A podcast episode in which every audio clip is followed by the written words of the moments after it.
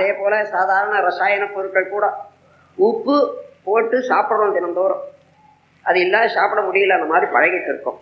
இல்லாத சாப்பிட்டு பழகிற பழகிறவங்க இருக்காங்க அது சாப்பிட்றவங்களும் இருக்காங்க. ஆனா பொதுவாக உப்போட சாப்பிட்டு தான் நாம பழகிருக்கோம் ஆனா ரெண்டு தடவை உப்பு போட்டாங்கன்னு வச்சுங்க அன்னைக்கு என்ன ஆச்சு?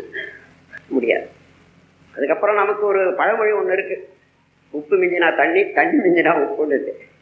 அந்த பழமொழியின்படி தண்ணி ஊத்துறாங்க அப்புறம் கொதிக்க வைக்கிறாங்க சரியா போகுதுன்னு வச்சுங்க. ஆனாலும் அதனுடைய தரம் மாறி போச்சு. இதுதான்.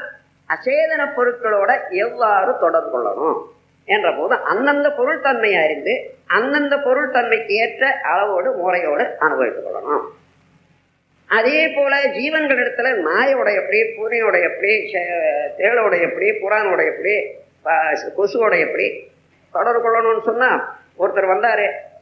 டெல்லியில் நூற்றி நூற்றி எண்பத்தொன்று எண்பத்தொன்னு என்ற நம்பரில் இருக்கிற போது ஒரு பிரமாதமாக பெரிய அளவுக்கு தினந்தோறும் நடக்கும். வந்தார். ஐயா நான் வந்து எங்கள் வீட்டில் கொசு ஜாஸ்தியாக இருக்கு. நீங்கள் வந்து ஜீவன்களை அனாவசியமாக துன்புறுத்தக்கூடாதுன்னு சொல்கிறீங்க நான் அப்பப்போ அடிச்சுக்கிட்டே இருக்கிறேன். இத்தனை கொசு கொண்டுகிட்டே இருக்கிறேனே அது அடிக்கலாமா? அது கடிக்குதே அடிக்கலாமான்னாரு. கொசுவா அடிக்கக்கூடாது. கொசுவை கொல்லக்கூடாது கொல்ல வேண்டியது அவசியமே இல்லைன்னு. ஆ இல்லவனா என்ன வந்து கடிக்குதே? அது கடிச்சா நீ கடி. அது சின்ன பல்ல வச்சுட்டு கொஞ்சம் இடத்துல கடிக்குது.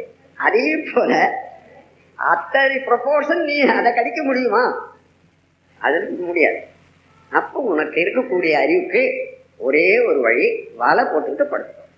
இதுதான் நீ செய்ய வேண்டியது. அந்த கொசுவோட எப்படி டீல் பண்ணணுமோ அதை தான் செய்யணுமே தவிர கொசுவனியா அனாவசியமாக கொல்லக்கூடாது என்று சொன்னேன். அதுபோல் ஒவ்வொரு பொருளோட அதனுடைய தன்மைக்கு ஏற்ப நாம் நடந்து கொள்ளணும் என்பது மாத்திரம் தெரிந்து கொள்ளணும்னா கட்டாயம் எல்லா பொருளும் எல்லா ஜீவன்களும் நமக்கு நண்பர் தான் அதன் பிறகு அறிவில் முதல் படியிலிருந்து முற்றுப்படி வரையில உலகத்தில் மக்கள் வாழ்ந்து கொண்டிருக்காங்க.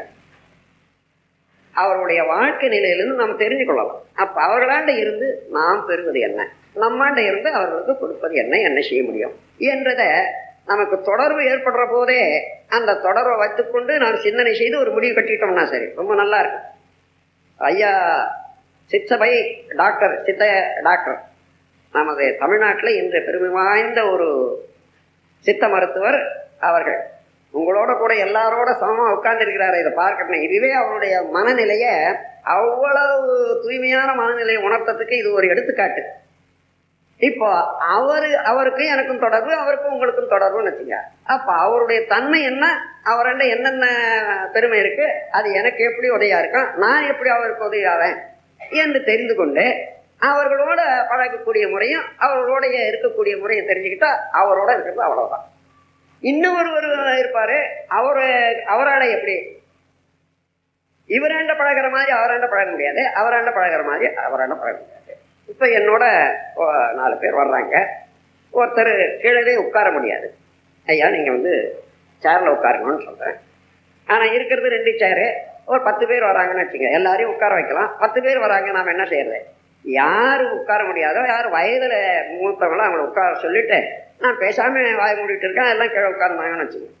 இன்னொன்று ஒருத்தர் பார்த்துட்டு இருந்த பார்த்தியா அந்த ஆளுக்கு வேண்டியவர் மாத்திரம் மேலே உட்கார வச்சாரு. மற்றவங்களாம் கீழே உட்கார. இது அல்ல யாருக்கு என்ன தேவை? யாருக்கு எது பொருத்தமாக இருக்கு? எது அவசியம்? என்ற பழக்கத்தினாலேயும் அவருடைய தேவையும் பொறுத்து அந்த மரியாதை அந்தந்த இடத்துல கொடுக்க வேண்டியது தான் அந்த அறிவுக்கு செய்ய வேண்டியது. அதான் இறைவனுக்கு செய்ய வேண்டியது. இறைவன் இந்த நிலையில அவர்கிட்ட குடிக்கொண்டிருக்கிறான் இயங்கி கொண்டிருக்கிறான். அந்த இறைவனுக்கு செய்ய வேண்டிய பூசை நாம் இந்த முறையில அவரோட நடந்து கொள்ளணும் இவ்வளவு. இந்த மூன்றை தெரிந்து கொண்டோம்னா ஒன்றும் சிரமம் இல்லையே இப்போ கடினம் இல்லையே உணர்ந்து கொண்டதை செய்து பழகிக்கொள்ளும். அப்போதான் நினைச்சதை நினைச்சதெல்லாம் நடக்கணும்னு நினைக்கிறவன் தெரிஞ்சது வரைக்கும் நடக்கணும்னு ந- நடந்தா அதுக்கப்புறம் நினைக்கிறதெல்லாம் நடக்கும். தெரிஞ்ச வரைக்கும் நடக்கிறது என்ற பண்பாடு வர்றபோதுதான் மனதுக்கு ஒரு உரை ஏற்படும். அது இல்லாத வரைக்கும் வராது. ஆகவே நல்ல முறையில எந்த பொருளையும் இறைவனை காணக்கூடிய அறிவை இன்றையிலிருந்து மறக்கவே வேண்டும். எத்தவத்தை செய்தாலும் ஏறவத்தை பட்டாலும் முத்தர் மனமிருக்கும் ஓனத்தே என்றது உங்களுடைய வாழ்க்கையில இயல்பாக மாறிடும். நம் கடமை அறவாழ்வின் நாட்டத்தே